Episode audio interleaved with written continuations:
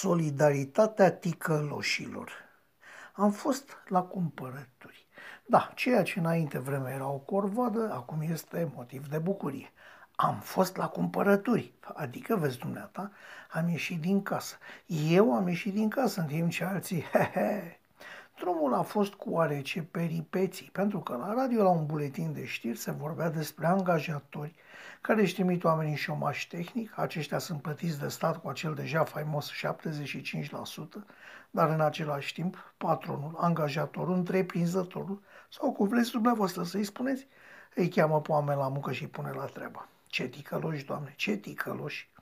Am ajuns într-unul dintre magazinele la care am acces comod, adică la Cora din San Plața și am început să umplu coșul. Toate bune și frumoase până la legume, unde șoc. Da, ardei grași costă 17 lei kilogramul. Nu, nu am greșit, 17 lei, adică aproape 4 euro.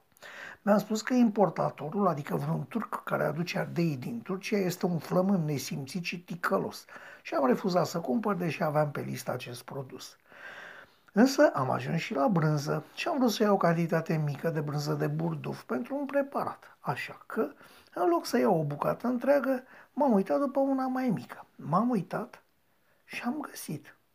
Ce am găsit se vede în imagine. Da, brânză de burduf a unui producător autohton, brânză care expiră pe data de 4 a 4 2020, vorba unui clasic, astăzi fiind 2 a 4 brânză care costă de regulă în jur de 25 de lei.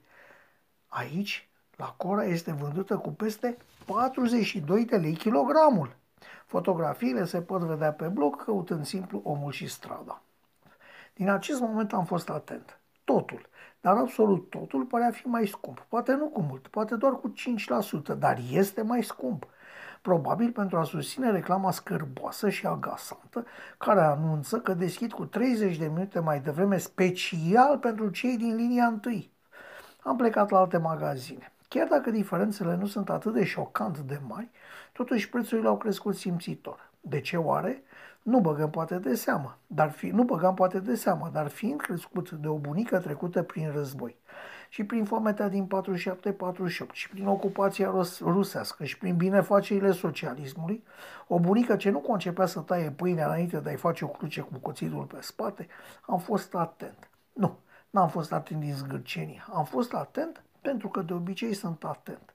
Și am început să mă gândesc, cum se vor desfășura lucrurile? Și am înțeles că guvernul nostru, al tuturor, din lene, din prostie, din indiferență, din indolență, ori pur și simplu din neînțelegere, nu intervine pe piață, lăsând negustorii să-și umple buzunarele la adăpostul așa zisei piețe libere. Zic negustorii și nu producătorii, pentru că în altă parte am găsit brânza de burduf în discuție la prețul de 25 de lei. Asta însemnând că nu cel care muncește ia caimacul, ci cel care face munca de intermediar. Uluitor. Ce nu înțeleg eu este ce nu înțelege guvernul și de ce nu intervine. Sumele plătite sub formă de ajutoare de șomaj, cele în cuantum de 75% din salariu sunt și așa mici. Dar dacă istoria continuă, ele vor fi și mai multe rodate de creșterea prețurilor. Oamenii ajungând în felul acesta să nu se mai poată nici măcar hrăni din banii dați cu larghețe de guvern din buzunarul nostru al tuturor.